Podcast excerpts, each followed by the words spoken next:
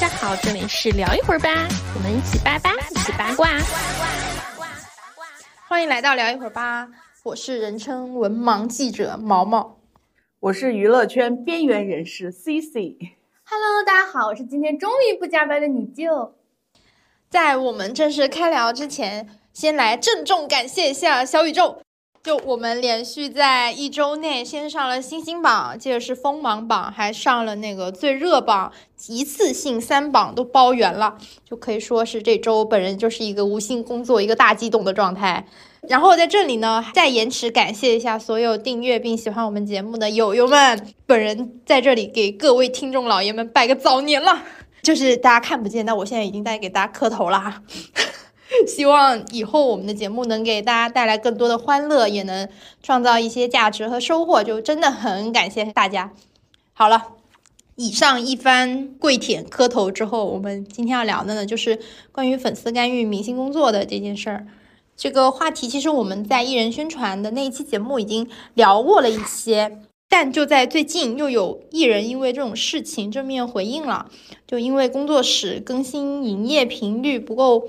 多的这一回事儿，然后虞书欣工作室的微博，还有他自己的微博都公开回应了一些粉丝提出了要求，然后关于他的这个回应也引起了比较多关于追星分寸感啊、边界感的一些讨论，然后我们会从艺人、粉丝和团队视角分别来聊一聊这个看一些看法和做法，就是这个事情也蛮多见的嘛，也。而且感觉现在是日常，我每天刷微博都能看见很多件，呃，赵露思啊，呃，什么宋茜啊，杨超越啊，对，田曦薇都有。我们现在能叫上名的艺人，流量什么，基本都被干预过。对，仕途妄图，就太多了，而且就有成功的，也有。没成功的也有说，就是得到正主一些回应的。然后就是前段时间我刚好刷微博，看到几个回应中，我觉得最好笑的就是刘学义，刘学义直接去骂了一顿，他直接开骂。但是大部分的我看，大部分的明星都是会，还是会比较委婉的去说明这个情况。对，一般其实当这个事儿明星出来澄清的时候，其实明星和他的团队其实已经生气了，已经很烦躁了，但是。没有办法，你还是依托你的粉丝，所以你不能把话说的太难听。就像虞书欣那种那种说法，我觉得已经是比较激烈的了，对，比较强烈的了。嗯嗯嗯。然后一般就是，我们就是先先说一说，就是我们知道的，就粉丝一般都会提出一些什么样的要求？就像工作室的话，一般都更新催营业吧，催自拍，其实我是觉得，我个人觉得，你粉丝提出一些合理的要求是可以的。比如说更新频率啊，或者说这个造型，你提出一些合理的。那有的有的女艺人就是粉底上的巨白，跟脖子两个色儿，那工作室可能没没没感觉到，或者是大家觉得无所谓，然后但是粉丝发现了就提出建议，或者是说感觉艺人的行程安排的太密了，然后艺人明显就女艺人明显脸就垮了，嗯，很消瘦，然后也有的粉丝会，我觉得有些是 OK 的，是正向的，但有一些建议真的就无理取闹。就只是因为你没有按照我的想法做，我就给你提建议。我觉得这个挺挺挺无语的。但是我作为就是艺人方嘛，我觉得艺人团队其实我更无语的是阴阳怪气。就比如说你发了行程图，可能有的时候你知道小小样小艺人他不是说每个月都有活干，小活小艺人也不是说所有的这个活都能给他推上，就是你能拿着啥就干啥，你还挑三拣四。然后可能你这个行程就是这个月行程就是一些商务行程啊，然后粉丝可能在括弧不太高级的商务行程，粉丝就说啊又在割韭菜，能不能好好给他介绍一点什么？能不能好好给他介绍点戏？能不能让他上接一点好的资源？不要天天在这里这个那个这个这个说就就一直在指责，而不是说想办法。就实际上你不知道现在的情况下，就之前有提过，就娱乐圈其实是。大部分的资源在小部分人手中嘛，就是你不知道那些小、中小以至于糊的 idol，他接一个东西有多难，嗯，然后呢，你不接商务，他会觉得你连商务都接不着，你接了商务，这是什么 low 的商务？连宠物商务你也接，这种东西 这种活你也接，就你希望他怎么办呢？就很尴尬，要不就是那种，嗯，比如说今天刚更新了东西，有一个粉丝就说，哎呀，你这是库存吧？然后你。其实你想，我今天拍了，我今天肯定修完，明天发。我今天修完剪完视频，我明天发。就有人说，哎，你这是库存吧？说你到底藏了多少东西，能不能发出来？就是总会在那里挑一些没用的事儿，就是这种指责是我们比较讨厌的。但如果你提出建议，其实是 OK 的。比如说啊，我觉得今天的这个公演啊，这个场子的布置有点小，下次能不能换一个好一点的场地？然后一般情况下，这种我们公司都会都会采纳，都会记下来，或者说啊，这个化妆师好像没有没有 get 到这个姐姐的这个。美，对嗯他感觉他画的好像不是特好，或者说，呃，以后能不能不要给姐姐穿这么暴露的衣服，感觉有点动起来有点走光，然后这些我们都会接受，但你那种无意义的指责真的会让人很尴尬，就是我我不听或者我不回不回就一直私信，就是你很难想象，你会觉得这个艺人全网活粉不超过十个，但是他的工作室私信也有好几百条，然后就感觉每每天打开工作室微信就哦吼又骂我关上。我觉得老舅说的这个都特别的，就是实实在，就特别具体，就是一一听就是有非常多的每天都在被折磨被啊 diss 的 经历。实在是太多。我觉得现在就是有的时候，我刷微博，我看别人就是在提说对对那个自己 idol 的一些要求啊，我觉得都，我感觉就比他妈还过分。就感觉他妈都没管他这么多，就感觉从他从头到尾，从从里到外，然后一切一切都要管一遍，然后都要提一遍建议，感觉不提建议我就不配当你粉丝。然后我觉得比较离谱的是，我当时有认识的一个制片人老师就被某一位流量大花的粉丝说，就是不给他给他好好弄造型，说他古装造型弄得太丑啦，什么什么什么的，然后就因此然后被骂到，就是我那个那个认识的那个老师，他的名字被骂到整个广场都是，然后还诅咒我那个老师以后做什么戏都播不了。就很很恶毒，然后而且他们就现在的粉丝对于说一个他们喜欢的 idol 他们的这些妆造啊，他们会去做很多我觉得没有必要的功课，就会自己去、去想去给他设计啊，然后说然后会直接去联系到他们对应的那个剧的那个造型团队，会直接发给那个造型团队，然后去打听那个造型团队他的偏好是什么。比如说张淑平的团队，就是他头皮会比较紧，然后他们就会 他们就会去去去去找那个团队，就是会一直疯狂在他那个微博下面狂，就是在那个官微下面一直说说不要让他把头皮松一松啊什么什么什么，就类似的这种，然后还会就是了解到有些团队他可能是比较在乎制片人的意见，就会一直说就看制片人审美，然后就疯狂爱制片人，然后就各种网络喊话，这种事情特别特别多。我甚至有一天还刷到，就是他们还会做那种长图，怎么给他设计他适合的那个古装造型。嗯，就是直接发，就是直接在网上发，然后艾特他们每一个团队。嗯，哇，这这我是觉得真的有一些不太有必要。怎么大家都是年轻的大姑娘小伙子，怎么就追了个星就无痛当妈了？怎么都爱操心这种老妈子的事儿？对，我就觉得就是，而且然后这个是一方面，比较工作层层面上的，然后他们是更多的生活上也会管很多，就像比如说恋爱，你这恋爱这个是这个比较敏感了，就是恋爱啊、饮食啊、你吃饭啊什么都也会管，就你少吃点儿啊，你多吃点儿啊，然后不要喝这个，不要喝那个呀，然后不要举铁，对不要对 不要举铁。这个很典型，不要不觉得双开门 对？不要举铁，然后恋爱，虽然恋爱是一个比较私密的话题，我觉得其实相对于演员来说，你如果是谈恋爱的话，其实关系不是很大吧，就是相对好一点吧，嗯就是就是你谈不谈恋爱，对象是谁，其实嗯关关系不大。但是那个一般粉丝比较介意的是，那工作人员跟那个 idol 跟这个演员他谈恋爱，比较介意这个事情，然后会去提。然后一般这种事情呢，是公司是会采纳的，要看也要看公司他就是他们这个公司对于恋爱这个事情在不在意。嗯然后如果他们觉得在意的话，就会去管一下。嗯我会觉得，大部分会管了，但是也有不管的。就是我觉得恋爱这个事儿要要看你就是这个艺人跟对粉丝的这个依赖程度。那很多演员什么的，我觉得人家谈恋爱很正常。呃，演员层面的话，我觉得粉丝干预的可能就是你谈这个人好不好啊，嗯尤其是女孩子嘛，你那个女演员可能就担心你谈这个男的不行，他情绪特别丰富，大家会干预一下。那爱豆向的那种流量性的这种，那你谈恋爱，你谈的好不好，只要你谈了就不嗯行。对对，但是，但是说实话，我以前啊我以前追星的时候会觉得无所谓啊，其实他们谈恋爱，他们不谈也不会跟我谈，随便他们谈恋爱。但后来我当了这个就是艺人这边的工作人员之后，我我就是慢慢转变了身份，我会觉得，如果你要敬业，你就不要谈；如果你对粉丝的依托性很高、依赖性很高，那你就不要谈。就是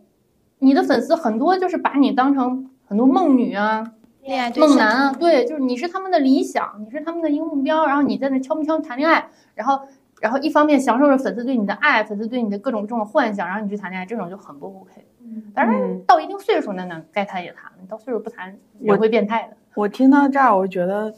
就是这个明星对于粉丝来说，就他之所以管那么多啊，就粉丝对明星管那么多，就可能他把他就是当成了一件商品一样，就是我有权利选择这个商品是不是好看，是不是我喜欢的样子，然后我要对这个商品去指手画脚。完了之后，我还把它视为己有，我要把它当成我的东西，然后只要是我的，就有我的那个署名权一样，我就觉得我可以对它去指手画脚。我我反倒就觉得，可能艺人对工作室来讲，对团队来讲更像一种商品，对粉丝来讲，我觉得是一种商品是怎么回事？商品是我不想要了，我失望了，我可以扔掉。但很多粉丝就是我对你不满意了，你做了让我不满意的事儿，我也扔不掉你，我死缠烂打，我就是有些人粉着粉着就黑了。对嗯我我说不上来，就是粉丝看艺人像什么，但我觉得工作人员的角度来讲，我觉得艺人是我们的商品。对，艺人确实本来就比较商品化嘛，就是其实我觉得更像就是逆子，就是很多人就是孩子当妈逆子，就是我的所有物，就是我对你已经烦到家了，或者是你完全不听我的，但我仍然爱你，因为你是我孩子，就是你已经叛逆到如此，我仍然舍不得抛弃你，就是那种这个感觉。但你话说过来，就是你你不可能把你这再怎么对逆子，他也是你的孩子，那你不可能黑他呀。就有些人的感情就是琢磨不透，就是得不到就毁掉。那那其实那那我们换个角度看，如果从粉丝的视角来看的话，就是会要求那个爱豆营业的心理会是一个怎么样的状态？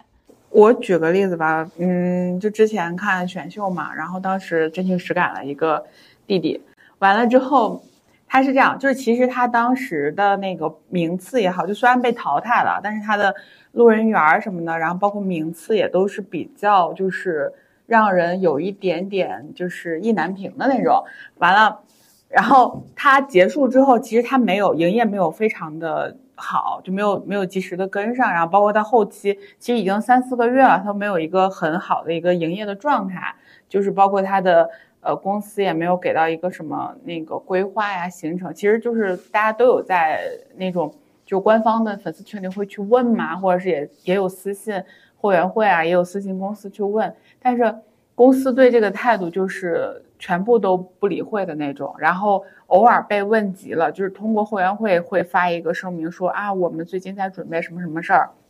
请粉丝耐心等待。但其实真的等了非常非常非常久，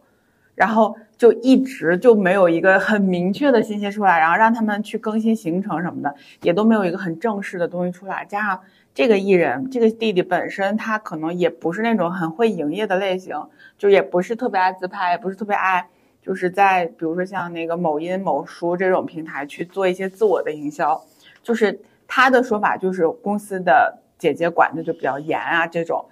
然后结果时间一长了之后，大家其实对于他这种态度都已经比较，就是因为你你你选秀嘛，秀粉本身就是会相对来说更无情一些，就是你你要是不出现的话，我可以爱别人，因为毕竟选秀的那个弟弟都那么多嘛，我可以去看别人，然后。慢慢的，就粉丝其实活粉就越来越少了。然后后来，那个就是 后来这个弟弟果不其然就被爆了那个塌房恋爱，然后结果就是一下子逆转，就被全网嘲。然后就是反正就是当初对他录好的那些人也都跑过来就是骂他那种。然后反正我就觉得，我觉得这是一个。呃，就是粉丝想管，但是就就是当初我们我们想管他，但是他没有一个，就是没有重视到粉丝的一个诉求，然后导致他自己整个星途都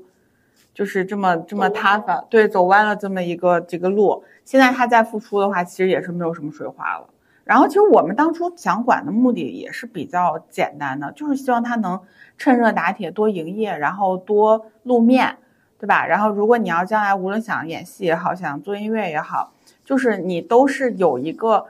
就是混一个脸熟嘛，就说白了，就多刷刷存在感，多刷刷脸熟。然后，但是他不刷，不刷之后时间长了，大家都会忘记你是谁。就只有你塌房的时候，大家会想起来，哦，我曾经录好过这么一个人儿。果不其然，他是一个塌房的，不能相信。其实我我那我我理解，我跟你讲是怎么回事啊？嗯就是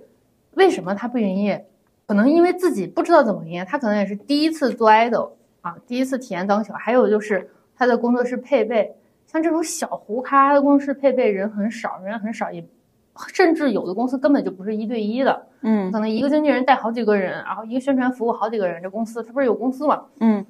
然后顾不着他，就是会形成一个恶循环。我顾不上你，你就 flop。嗯，你越糊，我越顾不上你，我把时间浪费在你身上，哎，这公司比你人气高点了，我放在那儿不行吗？就会形成一个这样，就是我越不搭理你越糊，你越糊我越不搭理你，就会这样。但我说一点，他是完全是自己不努力营业，因为跟他那个一个公司的其他人都是会自己去发一些就是小视频啊、抖音这种，或者甚至是直播，其实频次蛮高的。就如果你要是说他什么经纪人这块儿，或者是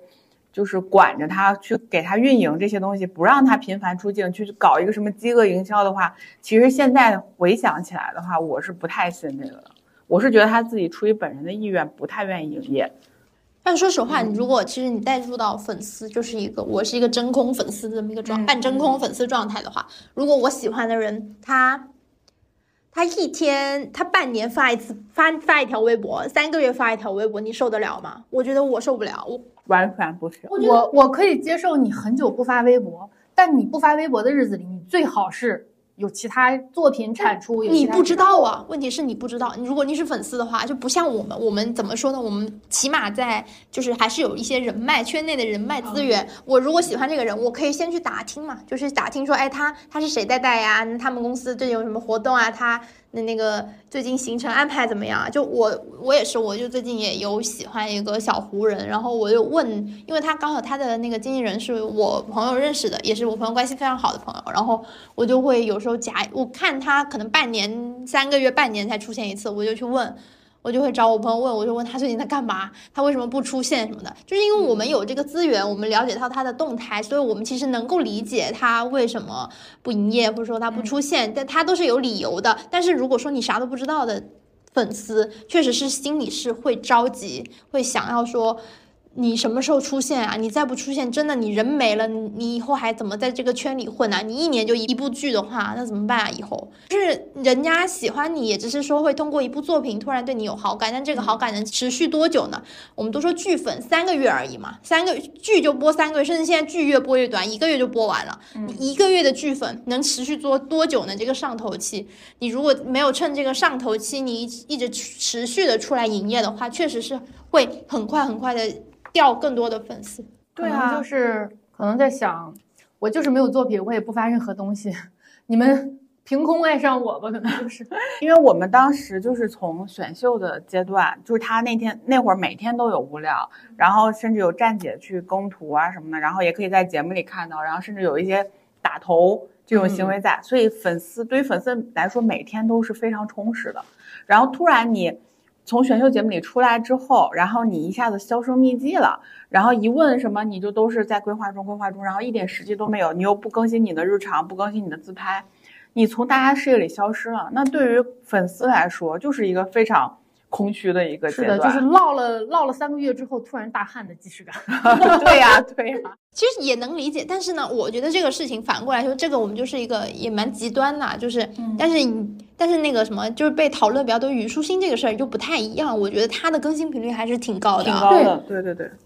他这个我，而且我其实觉得他他说的很刚，我觉得他说的很刚。嗯，就是对比他平时小小可爱、小作精的这个人上来，我觉得他他其实说的挺刚，但是说的又很对，我觉得是说的很到位的。包括就是他现在真的是红了，肯定不能像以前是，你以前不红，我可以天天发东西，天天营业，红了之后，你要你但凡有休息的时间，你是真的想休息，就不想时时刻刻面对着镜头了。还有就是他说的一点很重要，就是你一直在拍东西啊，在剧组啊什么的时候，很影响别人情绪的。就包括现在很多粉丝也是拍戏的时候到现场去拍摄，然后也会打扰到别人。然后还有就是这些图片啊、造型师啊什么的，我觉得就是粉丝总觉得啊，这个图片那么丑，怎么怎么样。每一个图片、每一个视频，甚至现在艺人每一个抖音都是艺人自己审过的，嗯甚至有时候这边修完的图，然后那边人家艺人还会自己再改一改。就是这个东西肯定，你想，如果没有经过艺人的手，我们敢把东西发出去吗？谁不想混了？白鹿都是自己剪抖音的，是啊，嗯，就是只有艺人自己知道自己的要求是什么。所以说，你总是在骂的时候，你觉得你在骂工作室这丑那丑，其实你是在骂你的艺人。对，问题是，问题是就算是都是工作室大包大揽的，然后视频里是他自己，那他看到视频底下一堆留言，他本来很累啊，工作一天很累了，想看一些鼓励的话，或者是想看一些粉丝跟他交流，结果一看全部都是当爹当妈，甚至骂他的，那对还有就是怎么能开心？他的工作室粉丝总觉得你的身边人都不行，你的那个工作人员都对都都要利用你，都不是真爱，只有我们是真的爱你，我们无私奉献，他们都对你有所图，你红了，他们涨工资有奖金，我只有我们是真的爱你。其实你要想，他们朝夕相处，如果说他们相处不下去，那直接开掉，一人有权开掉任何一个工作人员，嗯最多我赔你工资走呗。嗯，但问题是，粉丝总觉得身边人都在害他，就是好像是被害妄想症似的，总觉得最最亲。其实他们身边人跟他才是最亲的，不然跟你亲啊？你还真的指望他跟粉丝一条心去欺负工作人员？对啊，说实话，不有这样的艺人，有些艺人就很傻，就容易听粉丝蛊惑，很傻。但是这样的艺人毕竟是少数，大多数都是信任身边人的。你想，他嗯整天朝夕相处，艺人恨不得拍戏的时候日日夜夜都要黏在一块儿和工作人员，他怎么可能说不信任他的工作人员？你从中间挑拨、辱骂他的工作人员？嗯其实拐来拐去的话，他的团队里面谁是主导？是经纪人吗？是宣传吗？是什么摄影？是化妆吗？不是，主导还是艺人。你骂我的工作人员，骂的等于最终骂的人还是艺人本身。所以说，粉丝经常在那愤怒开麦啊，真没必要。其实这种感觉就是很像什么，很像说，呃，你就是艺人，艺人他会觉得粉丝像他的父母，就是有一些固执的、难以去沟通的父母，知道你是为我好，但是你有时候想不，实在是难以沟通，你也不知道什么才是真正的为我好的方式，然后工作人员就身边的团队就更像他的就是。伴侣，或者是说他的朋友，或是同事等等，就是这种比较平等的，就是在对平等的角色，能够在跟他在一个水平线上思考，然后比较能够根据他的实际情况去考虑说怎么样才是一个真正你比较好的一个发展路径。而且说实话，因为团队的资收入是跟艺人挂钩的，所以团没有任何一个团队希望自己的艺人糊，或者说希望自己的艺人不赚钱，因为自己艺人一旦不赚钱。他们自己也拿不到多少钱，就是他们之间是有很深的这种金钱利益的纠葛的，所以不会像粉丝那么。只就是说，我想为你好或怎么样，但但是这有又有一个问题，我也能理解为什么粉丝会像父母。反过来，因为艺人很多时候艺人的一些他们的一些收入是需要靠粉丝来得到的，对，对，所以这个就是当时呃虞书欣她那个回应出来后，她的那个评论区也好，或者是一些讨论上就提到了她之前亲你的时候，她有说，就是在一个那种采访，赵小棠就说。大家不要来指点我，就你们可以喜欢我，但你们不要指点我。然后虞书欣就冲出来，就她也比较当时也比较那个形象，跟现在也不太一样啊，就那个人设。然后他反正就冲出来说，哎，我欢迎大家指指点点我，大家可以批评我，给我多给我提意见什么什么的。然后他这一段就被截下来了，就会很多人就说啊，你不是你当时那个需要青春制作人的时候啦，然后就有人会这么一个提出一个疑问，就其实这个这个事情也比较，就怎么说呢，就是粉丝他们就是会以一种我是我是你金主爸爸的，我又是你金主，我也是你爸爸的那种身份去要求你，但是一旦这种要求得不到满足的话，他们又会觉得说我是在跪着追星吗？我明明应该站起来追星。你你你你跪和站靠的是谁？是别人是艺人摁头了吗？不，你跪和站完全取决于自己。我觉得有合理化建议是非常 OK 的，但是合理化建议和那种一味的提出无理的要求是两回事。就我我讲一个，就是我我之前也遇到过的事情。我之前有个艺人啊，她就是女孩子嘛，嗯，也不是很红，她就心疼她的粉丝，因为她的粉丝也是有很多女孩子，大家有时候晚上啊，那飞机啊、高铁啊，或者是晚上有一些行程。那不愿意粉丝一直在那等，他就会把自己的行程跟粉丝说一下，就让这底下的这个运营跟粉丝讲一下，就不愿意让粉丝白等。那其实呢，现在大部分艺人，嗯啊，至少红了之后都不讲了，很多人其实是不讲的。然后他只是因为心疼粉丝，不想让粉丝大冬天大冷天在那边站着，所以就跟粉丝说了。嗯但是就是有些事儿，就是你不说无所谓，你说了之后就得一直说。你有一次不说，粉丝就会一直骂你，一直批评你，一直找茬，然后威胁你，就是威胁啊！你把这次行程告诉我，你把这个地点告诉我，我就之后我不不辱骂你，我不阴阳你，要不然我以后就加倍的阴阳你，就是这样。然后我的艺人当时他说的一段话，我感触挺深的。他会觉得，因为他我艺人这人非常好，他的粉丝不太多，但是他几乎叫得上他这几个粉丝的名字，就是可以说全网活粉没多少，但是仅有的这全网的几十个活粉，他都叫得上名字来，就是一个这么好的一个人。然后就是粉丝老是指责他的时候，就是他也很生气，但是也虚心接受了粉丝的意见，就是。你说他不难受吗？他也难受。就比如说他的节目被恶剪啦，或者是怎么样啊，或者是上了一个什么东西，镜头被剪光啦，这种事儿，你说他自己不难受吗？他自己很难受啊。你说你精心筹备的舞台，你精心精心筹备的东西，然后筹备的剧，结果被人家剪得乱七八糟的。其实他作为艺人，作为当事人，他自己是最难受的。然后粉丝还阴阳怪气他，他那个评论下面评论就是我自己已经很难受了，你还骂我的工作人员，然后你还在那阴阳我。我更难受。然后我们有一次就是开小会聊过这个事情，就说要不然我们就不要满足粉丝的一切要求了。嗯然后他当时说的是没有办法，他说说没有办法，他说其实是这些粉丝，他的粉丝最先开始都不是他的伪粉，都是呃秀粉嘛，哎，这个薪水八百个人都是散粉的这种，喜欢很多人，就是因为我的艺人对他很好，等于说他这个人是怎么，这些人是怎么成为的大粉，就等于就是我们姐姐给了他的重视度，给了他的关注，他才成为的大粉。他当时说的是，是我给了他们伤害我的资本，就是因为我经常回复他们，我经常重视他们，我经常跟他们说话，他们来接机送机，我觉得他们来一趟不容易，尤其很多人是跨省而来的，所以我每次都跟他们说话，他们觉得是成为大粉了，所以他们经常来背刺我，经常在我这说三道四。但是我现在已经没有办法了，你知道吧？骑虎难下。我粉丝对我有感情，我对粉丝也有感情，就是他对粉丝其实也有感情了，就是真的，我我觉得他很，我不能说他很痛苦，但是我很心疼他。嗯就是我跟你们讲过，之前我们办过一个活动，那时候在疫情的时候，那个活动卖的票很少，几十张票，但是那个前后的筹备花的钱就完全，还有他给粉丝的礼物，这个逆用员的礼物，每个入场的人都有一大一一个包礼物，里面是心意满满，然后就是等于全程这个事儿我们都是亏钱来干的，然后最终，呃，当时粉丝当时粉丝是觉得啊，这逆用员很好，东西很多，举备的很好，但是回头隔了一段时间又开始说啊，舞台弄得很 low 啊，不高级啊，然后又开始说什么弄得太少了，歌太少，时间太短了。其实仅仅是办那样，都已经让他亏了很多很多钱。他只是因为曾经跟粉丝，就曾经跟粉丝有过这么一个说过这么一嘴，就说哦，什么时候会办一个什么活动哦，以后会办的。嗯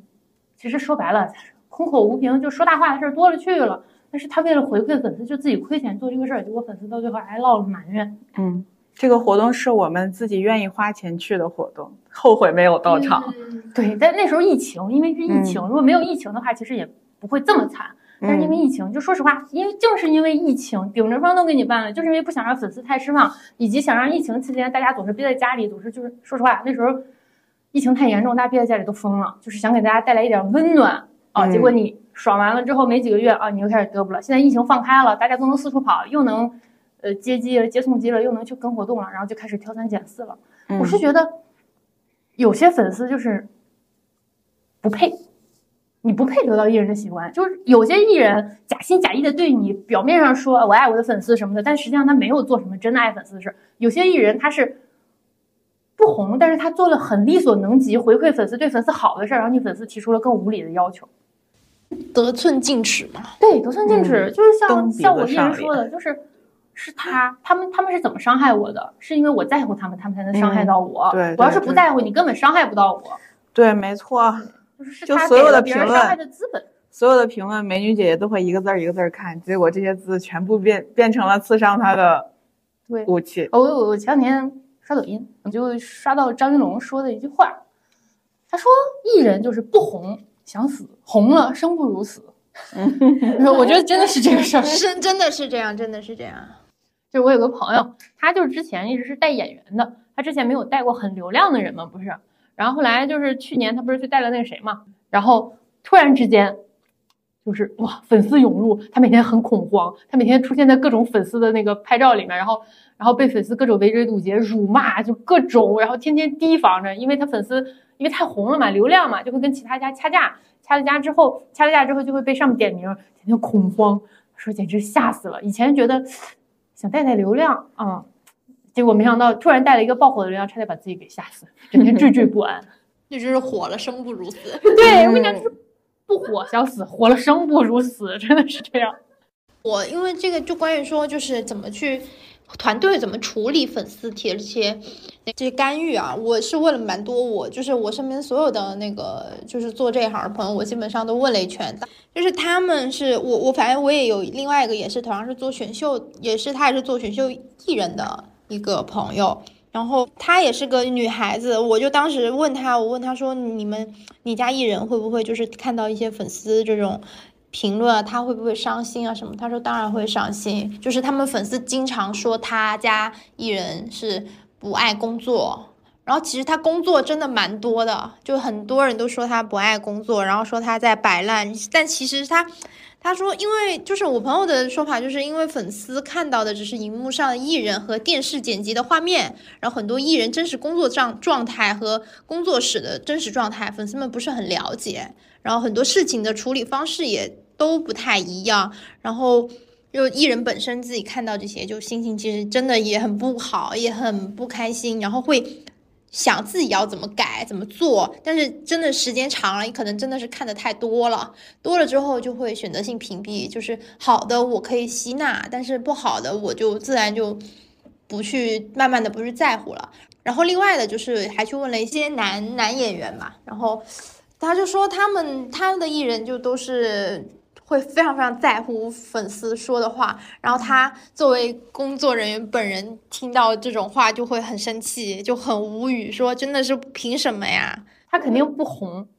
对，就是其实我们我聊我聊了很多人，我们得到一个结论，就是湖人湖人会很在意粉丝的言论，但是红人不会搭理，就理都不理，就是对。但是团队的话，其实团队大部分还是都会相对的听一下你的意见，就当然是听好的，不听你这些无理取闹的，就是团团队也会有自己的判断。但是对于艺人本身本身来说，就是越红的越不搭理你，你是个 啥呀？我跟你讲，首先团队就是红和不红，你的私信，你你的私信都有一万个骂，点开之后都哗啦啦骂，人人气至暗时人人生至暗时刻，打开私信哦，赶紧关掉。然后关于糊还是红，就是。我跟你讲，湖人他的粉丝很少，然后就是你可以刷一下关注，刷一下评论，就这么几个。你去掉这个，嗯，买的流量水军之外，前面几个真诚评论也就那么几个啊。经常看的人就什么小 A、小 B、小 C，所以你一眼就能看明白。就湖人有什么有什么特点，就是全网活粉三十个，你看来看去就这些。但是你红人的话，你点开你的广场，你点开你的评论太多了，你根本看不过来。就是可能有那么一两个说你不好的，但是还有一万个人说你好。湖人就不一样。有三个说你不好的，好家伙，就确实这已经是你的十分之一了。就我能理解啊，就是真的是这样，就是当你的你有三百个，但你的评论里只有三百个的话，那三就是那十个恶评会在你眼刺眼，特别的刺眼。就那件好的，你可能看过就忘了，就就这样吧。就是我也理解大家，我相信大家肯定是支持我，但是呢，就一旦有人有提出那种反对的声音，就会特别的刺眼，就你会特别想要去跟他，就是对，而且你再想，你再想一下啊。你是湖人，你机场啊，你各种活动恨不得都没有人。就是你，你湖人他就有一个什么什么情况，闲，你闲下来你就会琢磨，哦，他昨天在评论，有个人昨天在评论里说，说我机场没人跟啊，说我经常走路丑，说我比较装，他就会琢磨。然后呢，比如说你是红人，你特红，粉丝特别多，你一到达一落地，好家伙，成千上万的粉丝冲过来，你会觉得，嗯，他们说我在机场装，可是还有这么多人看我，就是你心里就是，所以说红气养人，越红你得到的东西就越正向。那么多赞美，月儿天天夸你，都别说红了，就咱们这几个人，你夸夸我，我夸夸你，我都觉得今天我不一样啊。更何况是 idol 呢？是，然后就是当时就很好笑，我朋友就说，就是就是我朋友的点是，他什么你艺人你什么都听粉丝，那你要我们公司干嘛？就直接就我那个朋友很直接，就直接就是暗自骂他的艺人，说他们脑子有病，不跟工作人员专业的人商量，要听外面的声音。我就觉得也也是，就是工作人员的心态就是就是这样。我其实已经很我我有我有在为我们彼此我们共同的事业在努力的为你搭桥，但是你呢却不听我的，你非非要走那独木桥，那这有啥办法呀？就是会生气嘛，就还是觉得说就是你还是要更希望艺人听专业的声音吧。那艺人会更在意那些那十个恶评，而不是说公司给你定的一个大的框架是这样的。人，他红不了是有原因的，耳根子软，没有自己的主见，嗯你连身边的人都不信，你说你信什么呢？这这个像什么呢？这个就像是，呃，就像是你你和一个有案底的人员谈恋爱，然后你父母、家里亲戚、长辈都是为你好，都说不要最好不要跟他谈恋爱，让你分手，嗯你就不分。比如说你和一个渣男谈恋爱，嗯我说渣男不好，你就不分。我就听渣男的，我觉得我父母、我亲人、我闺蜜都害我，就渣男对我也好，其实就这感觉。但我不是说粉丝是渣男，就是有些时候，呃，什么该听，什么不该听，该信谁，哪些阶段，就这样的艺人，你看他现在听粉丝，等他红了之后，他会膨胀的，一定会膨胀，膨胀的工作人员和粉丝都拿捏不住。我见过太多这种人了。嗯，像就是其实就按我朋友说的，他说就是他会就是对于团队来说，他们大多数会觉得就是，呃，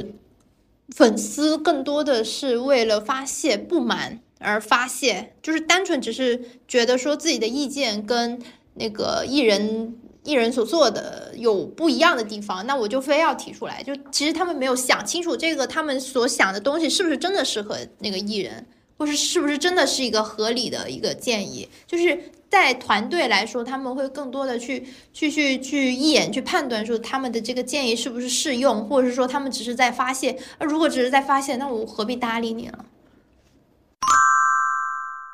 还有一个就是我突然翻到我之前有朋友说的，就是他带的是一个男演员，然后他说就是有是有一点，我觉得是他们是相当于就是听了粉丝意见的，一开始是听了的，听完之后发现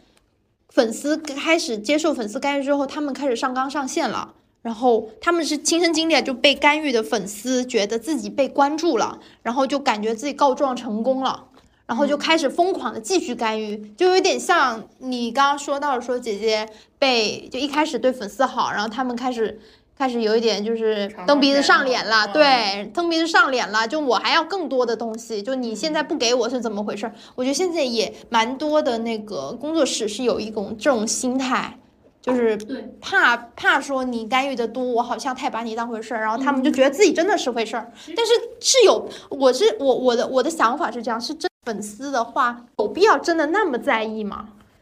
我觉得你可以听，但不要全都听。其实为什么这么多人都出来干预，就是因为之前有这么一波人在初始阶段他干预成功了，然后这一波人干预成功了之后，他可能转粉了，或者是粉了其他人，他把这个恶习带到其他团队，这么像就是这么一个蜘蛛网的形式越铺越大，就是因为有先前的一个人，就是他吃到这个螃蟹了，我干预到你了，所以后面我就一直干预你，这保不齐就成功了呢。然后慢慢的就是多几起这样的事件，就多成功几次，就会觉得这是常态，就应该成功，就大家心里慢慢就发生转变。其实，呃，我还是要说，就是呃，粉丝虽然固然有些有些有些手伸的太长，当妈的粉丝固然很可恶，但是你艺人的团队，你一点都不无辜。就是你用粉丝的时候，就是你用他朝前，不用他朝后。你用他的时候，你需要他打头的时候，你需要他跟其他家对家是撕撕逼的时候，你需要剧宣的时候，需要人家给你剪物料啊、做图啊、截图啊的时候，你需要一些流量曝光、需要买商务的时候，你想起你的粉丝了，对对吧？这时候你用到他了，可以 OK。后来啊，等你不用的时候，或者是短暂不用的时候，你开始对他烦了。其实就像我之前有说过，就是艺人或者说艺人团队对粉丝就是又爱又恨又怕。就爱就是我现在用用到你了，我就爱你。你现在就去跟我对家撕逼，跟他吵架。你现在就去给我买东西，买商务，买杂志，给我炒销量，给我转发，轮播女工。然后恨，恨是什么情况？咱们俩对家吵架，普通吵 battle 赢了，但一旦吵大了，像之前有好几次都是吵大了，对家吵大了，上面发公告，就是你被微博上头，你被网信办啊，你被上头注意到了，我开始恨你。怕是因为我不知道什么时候我的粉丝可能就因为就是有一些不可抗力、不可控，粉丝是不可控的，我不知道什么时候就会给我惹一个大雷，一个大燃，就又爱又恨又怕，就是在这个反复的、反复的、反复。其实你要说有什么症结，像很多公司都会专门找粉运、找粉丝运营，我觉得粉运其实意义不大。也解决解决不太了，解决不太了很多本质的问题。就是你能你能粉丝运营，你能弄总会做事，你可以弄几个大粉去引导。但说白了，引导成什么样？师傅领进门，修行看个人。他如果心里有有有一些花里胡哨的东西，引导引导不引导都没没什么用。其实我觉得，就说到粉运这个东西，这个这个粉运，其实我觉得应该是从韩国那边学来的，因为韩国是有泛金的嘛，是有那个泛经纪人有这么一个说法。然后泛金的话，就是他们是会统一的管理跟跟那个粉丝有关的一切的事物，就比如说呃签售啊这些粉丝的那个秩序管理啊，然后一些黑名单管理呀、什么，就是这个界定实在是太模糊了，就是你不知道他们界他们说的是做粉丝运营，他们是在管理这群粉丝，但是最后他们手可能会伸到了 idol 那边，所以这也是很多就是粉丝会觉得说我又要受控于你，但是我又害我又怕得罪你，我又想觉得你做的不好，其实很多时候我觉得粉丝是对于那个工作人是一种。这样的心态，就我很很害怕你把我拉黑，但是另一方面我又我又觉得你做的不行，你有很多事情做的很不对。但是对于他们来说，我当时就是了解过一些范金，他们就是就韩国的范金啊，他们其实是一种，我就是把自己姿态放的相当高，真的就不当你粉丝是个人是个事儿，你做你就是要按那种传统的最。最恭敬的方式来跟我交流，我给你的我就是赏赏赏你的，就是就是你只要你一惹我，我就可以随时把你拉黑，让你做不了一切的事情。嗯，就是他们会是一个是这样的态度，但是国内现在做不到这因为。粉丝就韩国，韩国就是有一个国情，就是韩国基本每个粉丝就是每每每个 idol 都有每个团都有自己的那个 fan club，然后他很多东西都是实名的，你实名才能弄，然后一人只限一次或者只限两次，限两张，然后包括一些打歌节目也是摘选啊，就是你可能做出一点什么事儿，直接给你咔拿下去。国内这方面比较松，对所以就我觉得这好像就是在韩国有一个闭环的那种感觉。你看，明星是依赖着大粉儿出图，嗯然后帮他出图之后去圈新粉，然后大粉儿呢是依赖他们那个泛精去获取一些活动信息，包括门票啊什么的和绝佳的拍照位置，包括有一些可能。呃，他们可能事先拍什么图，然后能出圈儿，这个可能都是提前商量好的。然后泛精呢，就是会比较依赖明星这边，然后需要从明星这边就是去获取他的这部分资源。然后，所以我觉得他们那边应该是形成了一个闭环，就比较对，但我们这边就相当于我们会有一个更多的关于说自我权利的一个呃讨论吧，我觉得是这样，就是我们几乎可以说，我们我们这就在国内的内娱来看，这三方的自我意识都很强。就明星有明星自己的想法，公司有公司自己的想法，粉丝粉丝有自己的想法，他他们又又希望听其中某一方的意见建议，但是他们又不愿意受制于任何一方。然后就会形成一种，我觉得就是一直在处于一个你既不是一个稳定的三角，你是一个一一直在不断变换的一个多边形，嗯，对就很不稳定。嗯，就不像在韩国，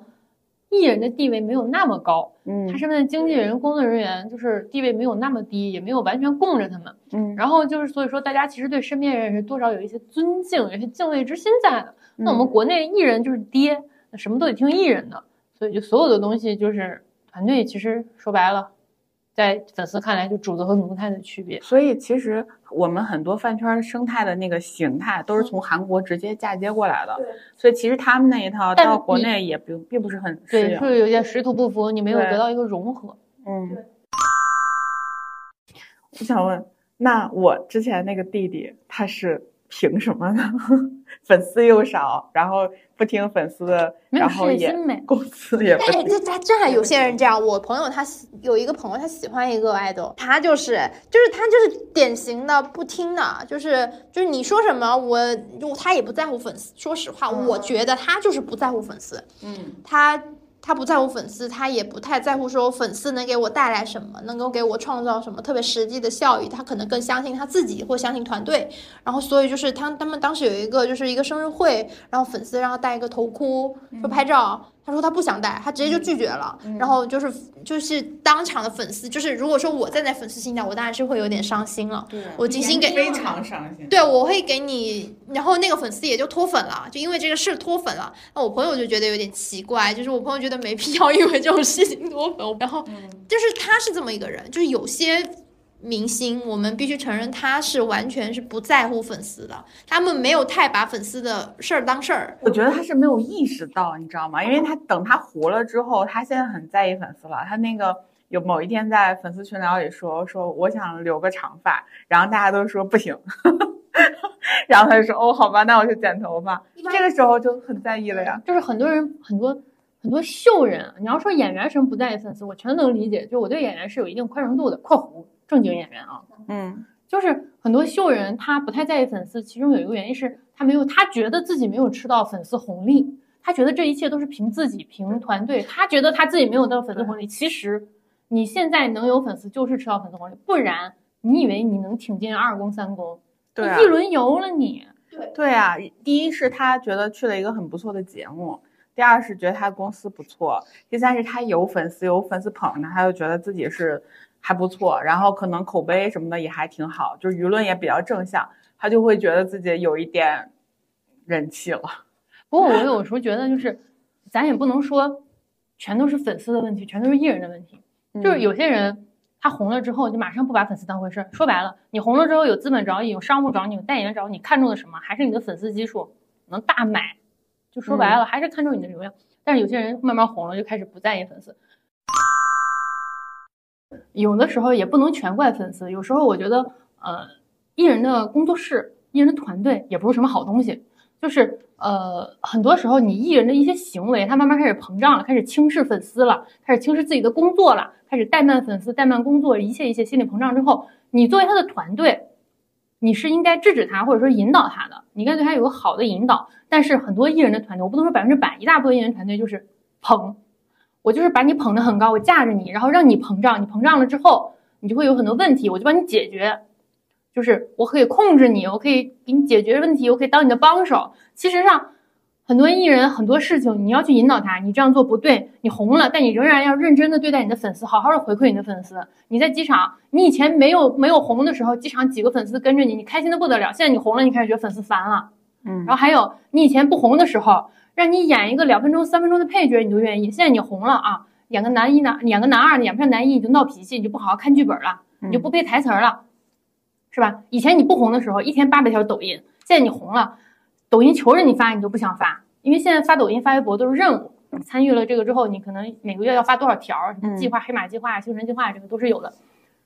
就是你这样有行为的时候，你的团队是应该告诉你，你的初心不要变，应该引导你。那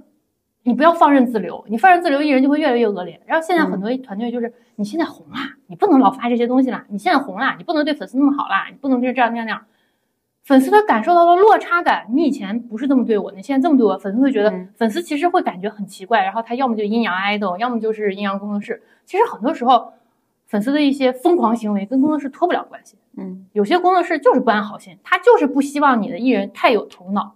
或者是说太清醒，不然我怎么拿捏你？我要的就是拿捏你，你就得听我话。嗯，所以说现在很多流量 idol，咱们觉得他没文化，没什么，太膨胀了，太太膨胀了。你说，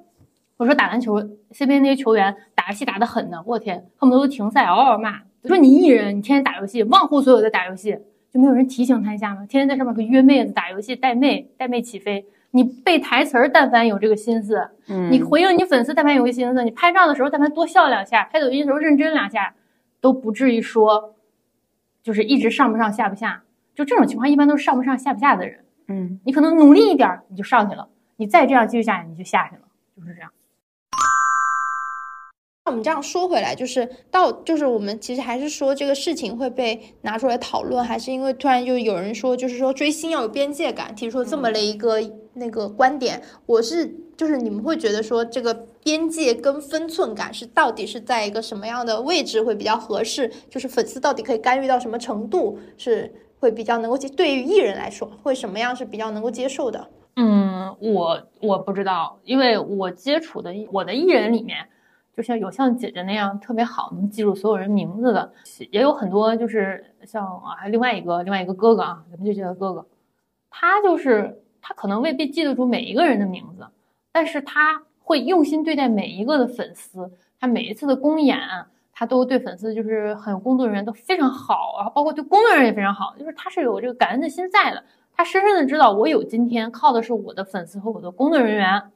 然后。就是对一切都是感恩，包括我们拍商务、拍广告什么的，他对人家现场就是一些打杂的布景啊、置景啊、灯光啊，都非常有礼貌，就是让所有人跟他一块工作是开心的，不管这个节奏快还是慢，咱们咱们进顺顺利的进展，就是是否能顺利的进展，但是整个过程你会感觉到跟他是开心的。然后他对粉丝也是，你今天来买我的票，我就我就算是累死了，我也要给你尽全力表演出最好的。就是我觉得就是这样，你说粉丝跟艺人的边界感。我觉得首先要看粉丝，你就是我觉得追星是为了快乐，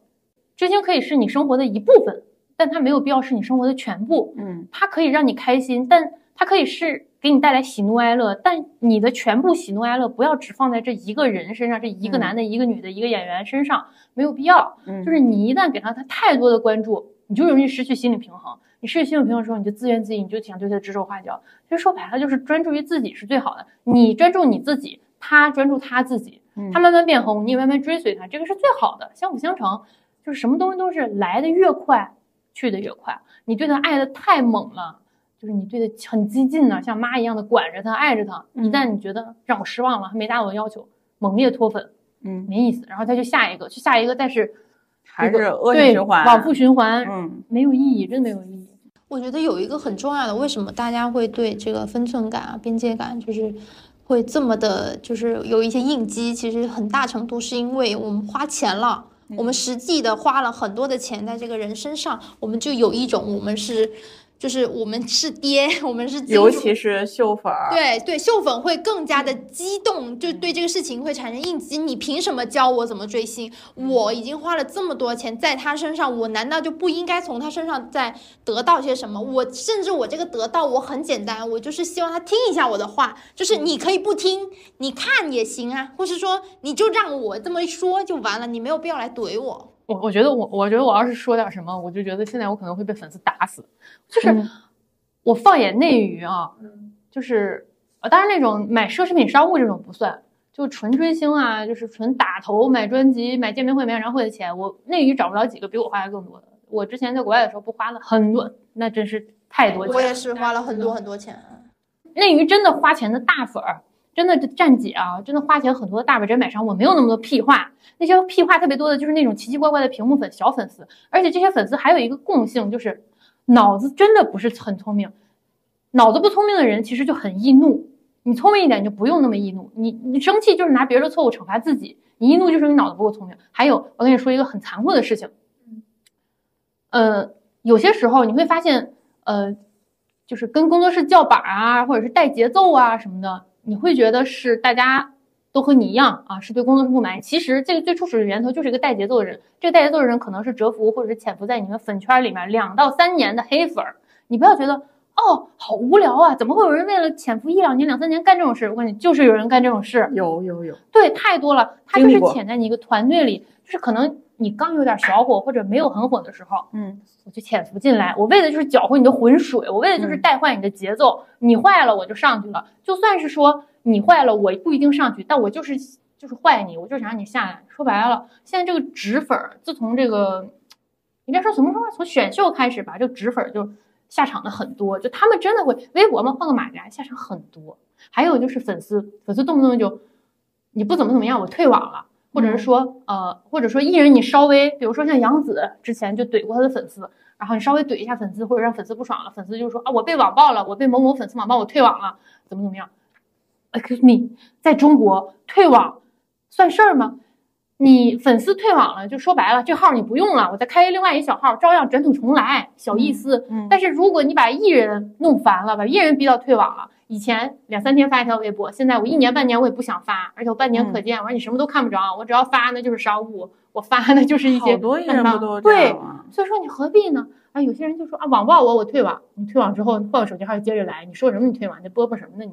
嗨，我觉得就是怎么说呢？就我是觉得追星这个事情吧，就是追星应该就是很自由的。你做你，因为追星，我们其实几乎所有人追星的，他的初始目的就是为了让自己开心，对，充实，对，让自己的生活变得更加多姿多彩。就是甚至有的时候是因为生活的另一些丧，你需要用追星这份快乐来掩盖它或来屏蔽掉它。所以我觉得一切都是以快乐为主的话，你只要做你自己觉得认为快乐的事情就可以了。就至于别人教。当有人要教育你的时候，你就可以问一句：“你谁？你哪位？”但是你的这种快乐，如果是建立在说要去教育明星的前提下，那我觉得你就跟那些要来教育你追星的人没有什么两样。对，说白了，教育他干嘛？那有什么关系？就是我我我我就刚才刚刚有跟大家问过，就我我有聊过，就是我是觉得。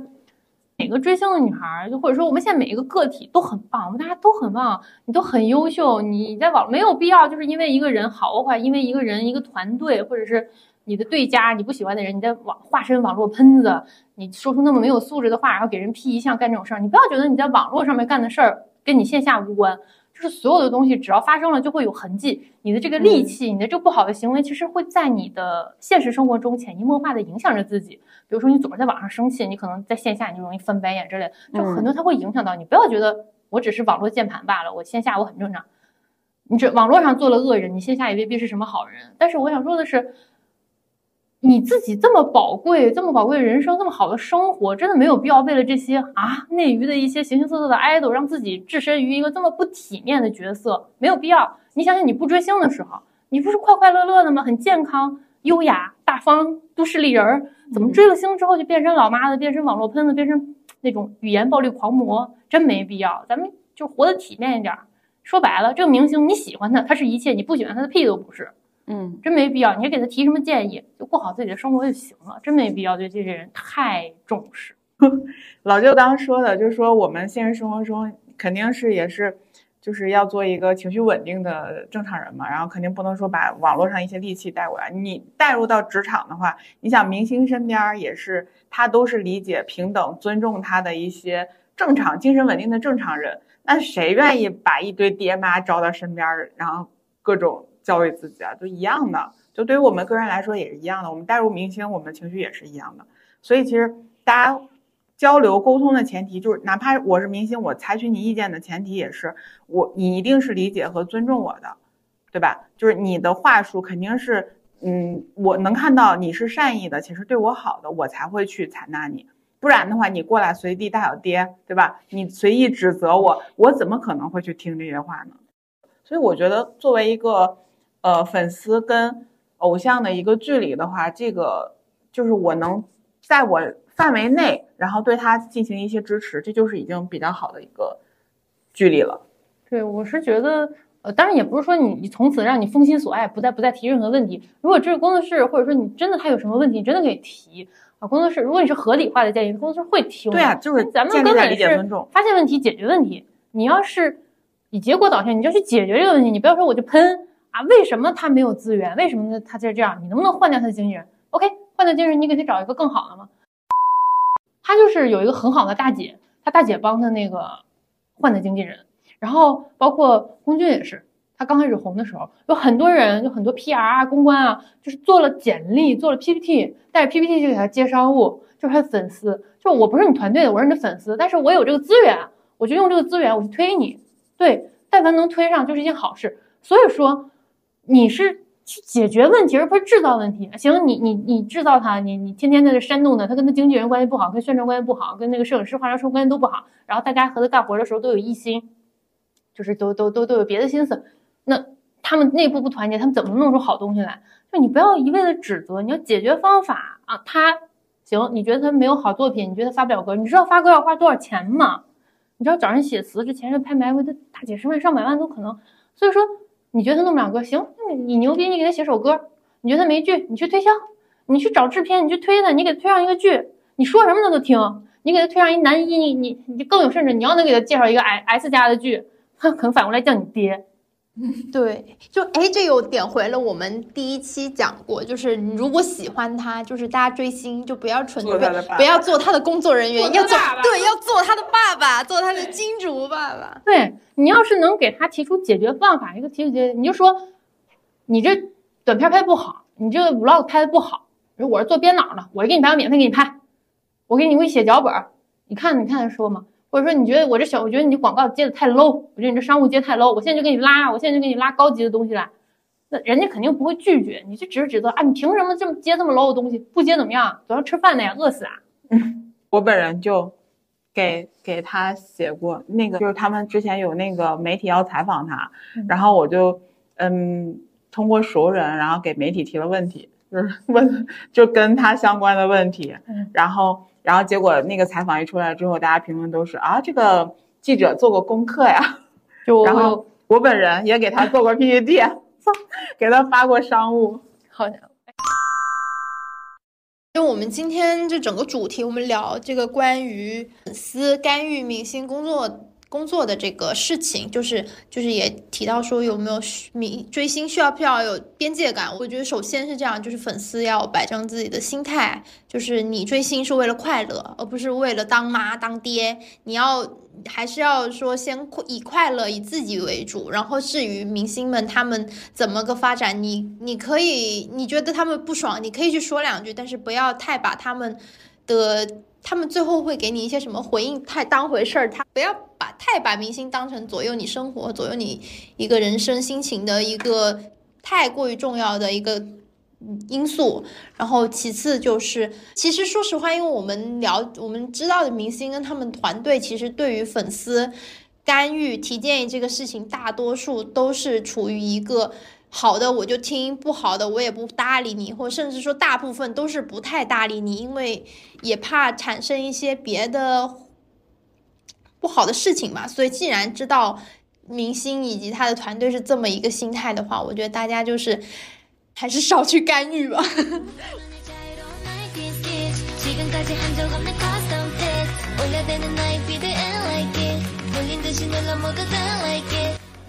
好我们这一期就先到这里啦。如果喜欢我们的节目，欢迎多多点击订阅，也可以来留言区和我们一起聊天。你们的鼓励就是我们最大的动力。